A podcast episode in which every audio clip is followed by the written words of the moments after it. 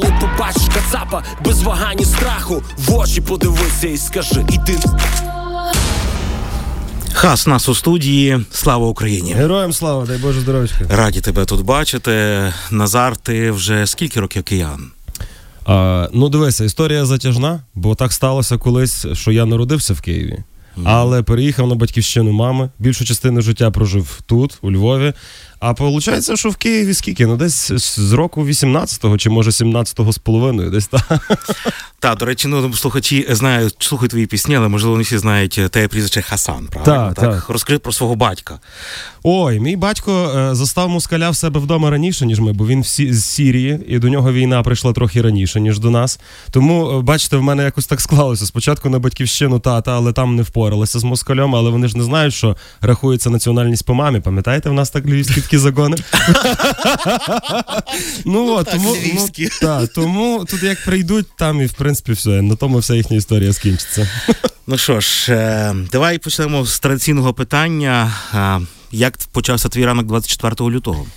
Для тих, хто не знає, то Хас, ви знаєте, як репера, як співака, так? Він і також наш колега і був ведучим ранкового шоу на радіостанції. Я прокинувся в Києві, і я мушу зізнатися, що я не зрозумів, що відбувається, так як я був ведучим ранкового ефіру. Відповідно, я прокинувся десь в 3:30, близько 4 ранку.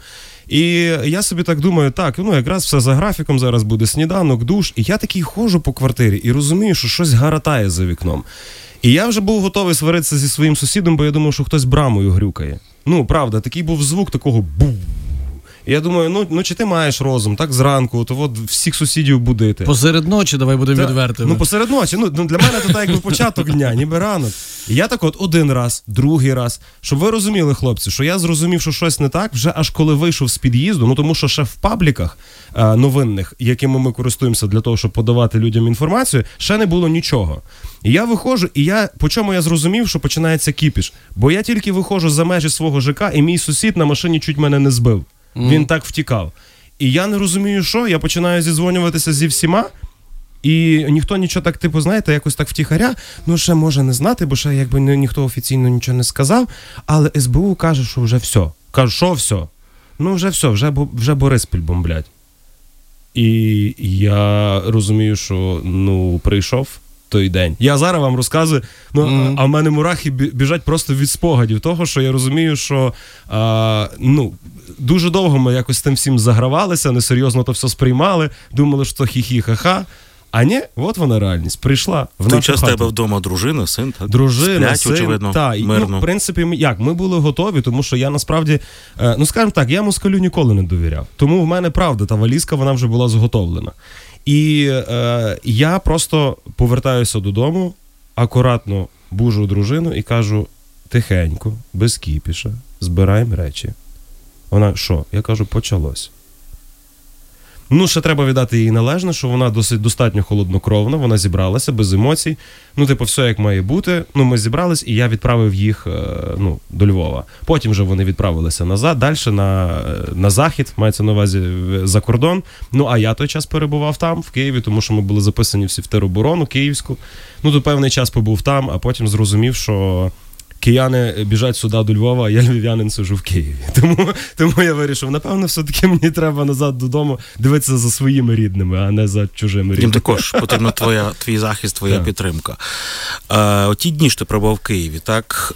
Як коли з тобою з'явилася вся пісня, так? Ми сьогодні запрезентуємо ще твій трек, такий партизани, та таке поєднання і відомої пісні, і твоєї творчості. Але коли ми з тобою спілкувалися, то я відчував, що в тебе ти був в Києві, і ти був в теробороні, і в тебе така була реальна тривога, так? Ти ж був в найгарячіші дні у Києві. Я насправді мушу сказати, що я дуже довго, що стосується цієї пісні, яка щойно програла, то я дуже довго був якраз таки прихильником того, що зараз мені не до музики.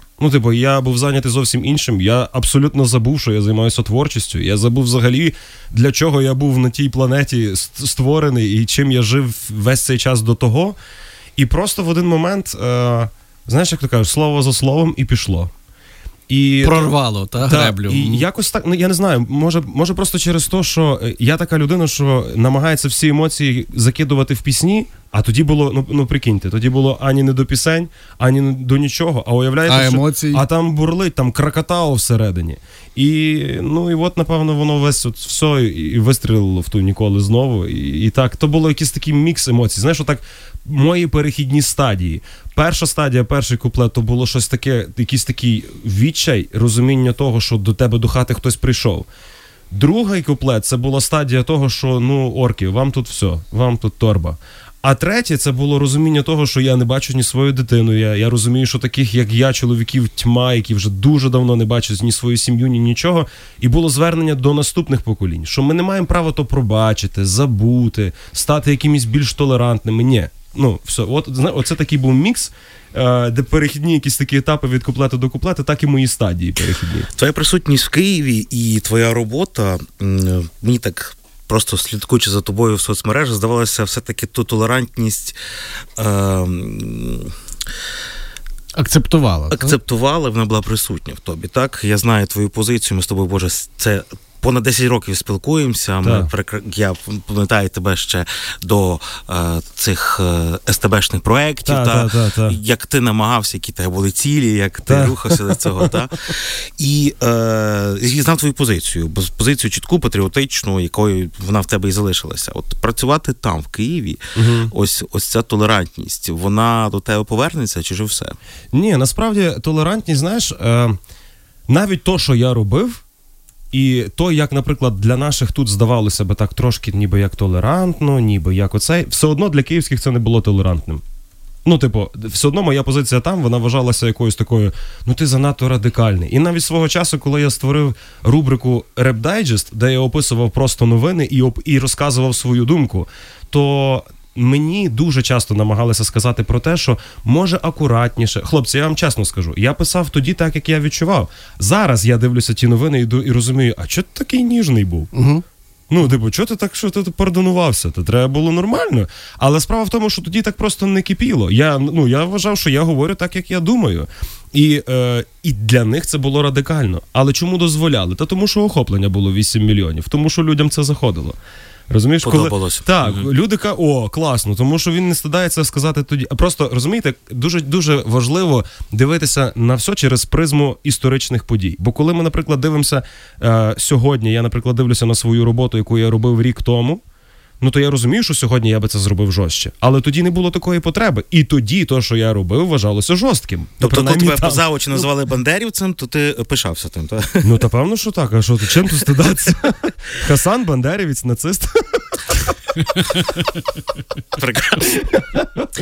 Назар, я знаю, що ти зараз займаєшся і волонтерською діяльністю, і в наших слухачів ми багато розповідаємо про це, безумовно, це є дуже добре, що в нас є волонтерство.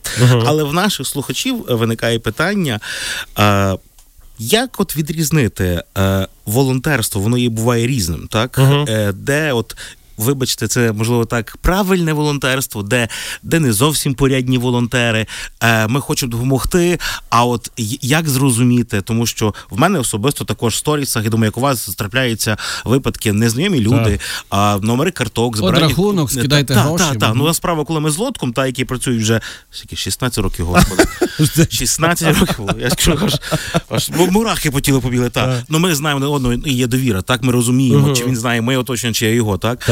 А от як людям зрозуміти з цього потоку волонтерства, який зараз є, куди саме звертатися? Розумію, про що ти. Ну, дивися, я особисто прихильник точечної допомоги. Ну, тобто, наприклад, коли тільки війна почалася, я зрозумів, що, наприклад, в мене є мої соцмережі, є там якась певна оприділена кількість підписників, і я розумію, що зараз, як ніколи, це може бути такою комунікативною складовою. Тобто, я можу це використовувати для того, щоб зводити людей з різних точок України, якщо є така потреба. Ну, і все проходить по необхідності. Перша необхідність – це знайти комусь житло. Далі необхідність знайти комусь гроші на те, щоб, наприклад, хлопців були там бронежилети, ну і інші складові. І інше, наприклад, там вже далі їжа, і пішло, поїхало. Але є точечно, отак як ти говориш, є знайомі. Так само і тут. Ти знаходиш, в мене є дуже багато різних знайомих в різних куточках України. І я їх знаю, і ми пересікалися на моїх концертах або на якихось інших заходах. І я розумію, хто ця людина. Я розумію, що якщо вона збирає, то вона потім пришле мені фотографію і покаже, що вона то купила. Важливий момент.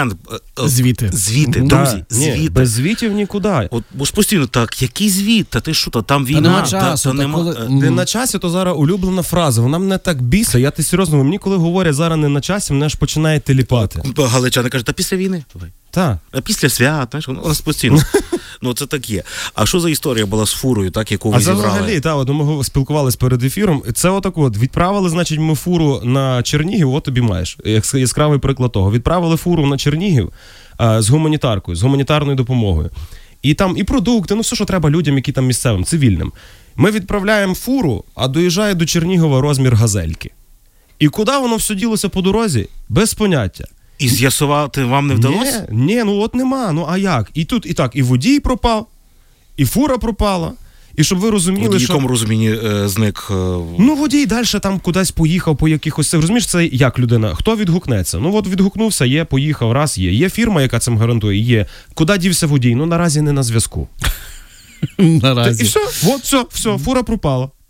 А як після цього не опускати руки, далі фігачити це все? Ну, та тому, що коли ти бачиш звернення людини, яка тобі пише далі, вона не... ти розумієш, бачив відео, коли, значить, ми, наприклад, присилаємо щось з Чернігів, а туди приходить пачка масла. Ти уявляєш, коли треба бути скотиною, що відкриває людина в Чернігові пачку масла, то людина якась не полінувалася, відкриває, а там пінопласт замість масла. То якась скотина взяла той кусок пінопласта, вирізала і туди вклала в той пакет масла. Вибачте, що я так зранку, сука, хто так робить? Розумієш? І коли ти бачиш, ту людину, що вона далі не має що їсти, ти розумієш, що в неї навіть нормальної якоїсь питної води певний час нема, то тобі вже все одно, куди той дядько дівся, розумієш? А вони на то й розраховують. Вони розуміють, що зараз от якраз таки не на часі. І ніхто ними не буде займатися, тому що ти хочеш... в тебе яка мета? Помогти людям, а не знайти того... Хочеш витрачати час на щось та... От і все, от тобі й маєш не на час. Назар Хас тут нас в ефірі, це радіо «Львівська хвиля».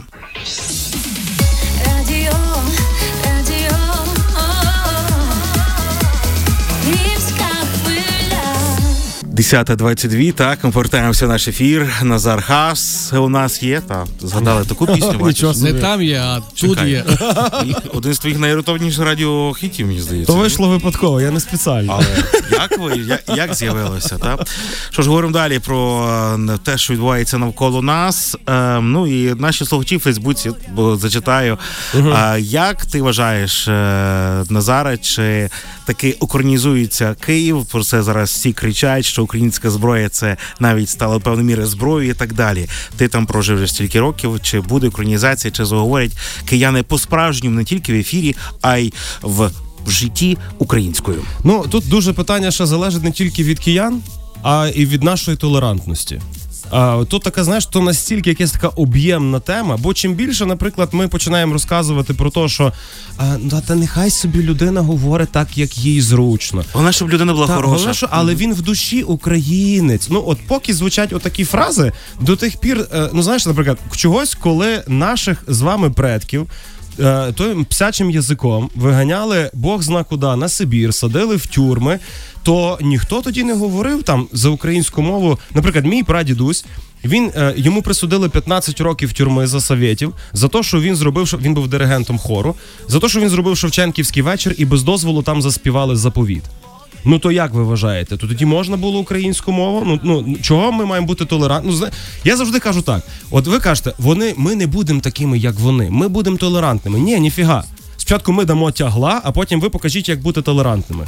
Тобто лагідна українізація не для нас. Я за симбіоз. Я за те, що українську починають любити тоді, коли вона асоціюється з крутістю. З'являється українська крута музика, всі кажуть «клас». Пам'ятаєте, як тільки з'явився український переклад фільмів? І скільки було такі, ой, я этого не понімаю, фу. А потім пройшло буквально декілька часів, і всі почали розуміти, ой, класно. Просто українські були краще, ніж російські, тут ще теж важливо. Я моделюю ситуацію. Давай так, щоб це було неголослівно. Закінчилась війна, повертаєшся ти в Київ, йдеш умовно там на радіостанцію працювати. Твій шеф тобі говорить, Назар, ну тут треба вот так вот зробити. А ти йому... Кажешь... Что сделать? Ну, скажи, что сделать? Ну, какая разница? Он просто говорит тебе по-русски. Ні, дивися, в мене останнім часом позиція оприділена. Я вже навіть до Львова приїхав, і мені, наприклад, говорять, вибачте, я не розумію. Ну я не знаю, ну що я можу сказати? Давай, Володко, я з твого дозволу, давай трошки змоделюю ситуацію інакше. Давай. Так? Ми вже сказали, що Назар, ти стільки вже років в ранковому шоу працюєш. Ну, виходить, що з 19-го, з осені 19-го. І якщо не помиляюся, в тебе були різні формати, ти був єдиний, хто україномовний, так? Ні, в нас двоє з трьох говорили українською. Так, але хтось говорив російською, так? І як тобі от працювати, коли в тебе діалог, діалог в прямому ефірі. Ну, в нас, це дуже цікавий досвід. В нас завжди стосовно того були дуже серйозні конфлікти. Завжди. Тому що, але це дуже подобалося слухачам. Чому? Тому що це було, знаєш, як, така собі невеличка екранізація сучасної України. Тому що в нас було як? В нас було так, хтось більше, як завжди мені говорили, знаєш, такий Зульфікар, це такий арабська шабля, знаєш, така. От, як в мене тільки заходила якась така, я витягував свого Зульфікара, і починалася оця різанина. Хтось завжди говорив, какая різниця? Ну, мені так удобно.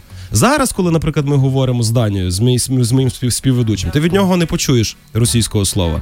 Для нього була потрібна війна, розумієш? От, щоб дійшло, і щоб він... Ну, але тим не менше, воно прийшло, і для нього прийшло це розуміння. Він каже, він гуморист, і він каже, ну, мені треба зараз гарно підівчити для того, щоб мої жарти, щоб вони звучали українською. Все одно, бачиш, є оцей бар'єр. Бо, наприклад, для мене, я не розумію, наприклад, як можна було зробити... Пісню, наприклад, зараз, сучасний час, зробити російськомовну пісню. І я бачу наших українців, україномовних українців, які під тим артистом в постах пишуть дякую за позицію. Ти про кого зараз? Я про Монатіка. Ну, він пише, і всі кажуть, дякуємо за позицію, яка різниця, то він так звертається до них, до російськомовних. А нафіга ти звертаєшся до них? Там вже нема до кого звертатися. Там же буде займатися психіатром. І є дівчинка в тіктоці, яка просто взяла його пісню, переклала на українську, і воно звучить. Ну то як, то в неї звучить, а в тебе твоя пісня не могла звучати українською? Тобі серйозно настільки сильно розходилося? Наш ти то робиш? А як ти ставишся до артистів, які в ефірах артисти, публічні люди цієї політики виключно говорять українською в ефірах? Так. Тільки мікрофон вимикається, одразу общепонятний язик. Ти знаєш, таких є багато, так? Більшість. Як це ти можеш пояснити? Ну, дивися. Де вони є чесні? Вони є як? Тут є поняття звички. Ми повинні розуміти, що, наприклад, є оце завчена фраза, яку вони говорять, що їм так з дитинства вони так звикли. Але я ще люблю на протидію таку одну фразу, коли кажуть, знаєш, так, ну я так з дитинства звик. Дивися, моєму синові 2 роки. І він наразі, от я пам'ятаю його з дитинства, він з дитинства какає під себе. Але я надіюся, що так не буде все життя. Бо йому ж зараз так удобно. Але коли людина розвивається, вона починає розуміти, що удобність – то не завжди добре. Боже, який гарний приклад, я тобі дякую. Ну, для мене буде аргумент просто колосальний. Ну, удобно. Ну, що значить удобно? Припини срати під себе. Ну, почни розмовляти нормальною мовою. Ну, серйозно. А як так? Ну, та з дитинства нам багато що удобно. Дивіться, хлопці, в мене сім'я, половина говорили арабською, половина говорили польською. Ну то як? Ну то я зараз як почну говорити, то ви мене в Києві ніхто не зрозумієте. Ні польську, ні арабську, хлопці. Ну то давайте не будемо так. Давайте ми, може, знайдемо якийсь консенсус. Мені цікаво, як буде після війни. Мені так справді, мені цікаво. Так, тому що, я вам скажу чесно, це мій власний досвід, можливо, ви зі мною не погодитесь, але зі мною поза ефіром моя позиція, я справді не говорю російською, і багатьма киянами спілкувався, і я навіть не міг уявити, що вони російськомовні, як я зрозумів, це мова дітей їхніх. Так. Якою мовою говорять діти, тоді я розумію, якою мовою спілкуються. Повірте, я не хочу назвати, тому що це не зовсім етично зараз, так? Але я був справді настільки, мені здавалося, така, українська сім'я, і тут я папа. Та. Бо мама, воно звучить і українсько-російською, а от папа та. І тато. Та? А ти такий, а ну скажи паляниця. А мені, знаєш, мені одного разу стосовно цього сподобалося, ми говорили з Тарасом Чубоєм, і йому один ведучий каже, типу, ми там сиділи на цьому, каже, слухай, ну от уявляєш собі, що підходить до тебе твій син і каже тобі, ну чуєш, папа? А він такий, тако, тепер послухай, якби мій син підійшов до мене і сказав, папа, тобі, щоб він мені перестав бути сином. Що ж, друзі, Хас у нас в ефірі, Назар Хас, так, прийшов не з пустими руками, а з новою піснею, ну і ти, прошу дуже, зараз можеш сам її відрекомендувати нашим слухачам. О, я думаю, що ту пісню, ну принаймні приспів з тої пісні, напевно, знає більшість, тому що то є стара партизанська пісня, якраз такий той мій прадід, про якого я розказував, не дивлячись на те, що і відсидів в тюрмі, і за мову, і за пісню, все одно виховував нас, внуків, правнуків, на патріотичних піснях. І так сталося, що мій син, для нього пісня «Йшли селом партизани» стали першою його колисковою. То була перша пісня, під яку він найкраще засинав. Оригінально. І так сталося, що... ну, через 2 роки аж... Москалі добре кажуть, що у нас з младенця фашисти, розумієш? Дуже смішно, коли, знаєш, коли ти називаєш нацистом Марсель Хасан, знаєш, мій син, іменно що той нацист. Ну, коротше, багато говорити не буду, там слова, в принципі, я намагався зробити так, щоб було зрозуміло. Пісня «Партизани», така собі, моє бачення старої, гарної, доброї пісні «Йшли селом партизани». Прем'єра на радіо «Львівська хвиля». Шли селом партизани, по землі українській невільній землі. І у кожного зброя була за плечами, і у кожного смуток і біль на лиці, і у кожного зброя була за плечами, і у кожного смуток і біль на лиці. Напевно зайві слова, тут або є, або нема на тих плечах голова. Бо я не буду їхнім радити, причалити, брат. Різним героям наші прадіди кричали віват. Нє, мене однакові, я не брат тобі. Мене плекали волі, а тебе ростили в вакуумі. Зараз, як і тоді, діти молять Фатімі. Все написано у фатумі. Як казав мій прадід, хто із Богом, той не сам. Дякуйте за волю всім порогам і лісам. Тільки не віддайте рідну землю диким псам. Воля чи неволя, пам'ятай, ти партизан. Шли село, партизани, по землі українській невільній землі. І у кожного зброя була за плечами, і у кожного смуток і біль на лиці, і у кожного зброя була за плечами, і у кожного смуток і біль на лиці. Я вібрав ненависть молоком, мова має значення, салам і шалом. Псячий язик колись вже вигнав моїх предків із хати, морив їх голодом, війною, Сибіром, садив за грати. Ми тепер однакові, ворог в твоїй хаті, і просто зроби так, щоб діти не росли у вакуумі. Секрет весь у тобі, а не в чиємусь задумі, так написано у фатумі. Як казав мій прадід, хто із Богом, той не сам. Дякуйте за волю всім порогам і лісам. Тільки не віддайте рідну землю диким псам. Воля чи неволя, пам'ятай, ти партизан. Шли село, партизани, по землі українській невільній землі. І у кожного зброя була за плечами, і у кожного смуток і біль на лиці. Кожного зброя була за плечами, і у кожного смуток і біль на лиці, і у кожного зброя була за плечами, і у кожного радість і сміх на лиці. Яке цікаве поєднання. І знову. Про мову, і ми тобі вдячні за твою мову, і за твої тексти. За силу мови і подачу. От ми, власне, поза ефіром говорили, що от такого, мені здається, дуже часто бракує, бо українська мова така м'якша, солов'їна її називають, а треба зараз саме такі пісні.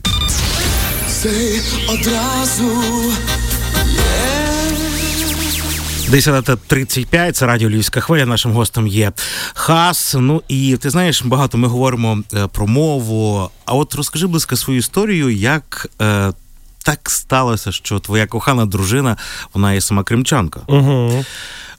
Ну так сталося, що вона кримчанка. Батьки в неї як? Мама з Кропивницького, а тато з Херсонщини. Просто сім'я жила в Криму довший час. Але коли ми з нею познайомилися, то я так якось не зрозумів, що, бо вона почала говорити таким діалектом. Я так розумію, знаєте, як в неї було величезне бажання говорити українською, а її співробітниками так склалося, що вона працювала на телебаченні, тоді ще журналістом, і так склалося, що всі її співробітники, які були україномовними, галичани, вони були або галичанами, або в Закарпаття. І вона говорила нашим діалектом. І я був переконаний, що вона десь звідси. І ми коли почали говорити, я якось так навіть не спитав, що, звідки. А вона каже, а чого ти мене не питаєшся, звідки я? Я кажу, а мені якої псевдо мами знати, нащо ти, звідки ти? Ні, ну бо я з Криму. Я кажу, та ну не гони. Ні, я серйозно з Криму. А вона була твоєю шанувальницею, так розумію? Ну, як сказати, вона, ну можна сказати, що та, тому що так вийшло, що коли вона ще жила в Криму, коли я був на X-Factor, вона побачила мене по телевізору і своїй бабусі сказала, каже, за того хлопця я вийду заміж. Божечки! Так, і так склалося, що бачу. Яка наполеглива кримчанка. Чекай, скільки вже років разом? Ну, виходить, що буде 5, як одружені, значить, трошки більше 5. Угу. Круто. Бачите? Знову ж таки, кажуть, що от, ніби асимілюються люди, ніби україномовні в Києві, а таких багато. Ні-ні-ні, там позиція страшна. Я навіть більш радикальніша, ніж в мене. І в неї є дуже багато друзів, які звідти. І зараз вони вже, ну, там вже мозок промитий тою пропагандою, і вони відрікаються від неї, від подруги, з якою вони вчилися в університеті. Вони кажуть, ти бандерівка, тобі промили голову. Вона каже, так я з вами вчилася все життя, ви що, подуріли, каже, чи що? Ви ж там живете законсервовано, а я вам розказую, як ні, все, не хочемо тебе знати. Так що... Сумно. Але я думаю, що після перемоги все почне змінюватися. Обіцяють нам просто розквіт нашої країни. До речі, так і бувало завжди післявоєнний час в багатьох країнах. Я думаю, що вони потім самі захочуть. Якщо не одразу вони опиняться в державі Україна, так. От, вони потім самі захочуть до нас. Дуже тобі дякуємо, що нас завітав. Так, дякую, що запросили. Заходь до нас частіше. Ти так і так же тут поряд. Так, я винник із задідою там. Якщо що. Якщо Хас не йде на Львівську хвилю. Так, я винник і знаю добре дорогу. Ось, через ліси і там. О, добре. Жарти жартами, дякуємо тобі. Дякую вам, хлопці. Дякую.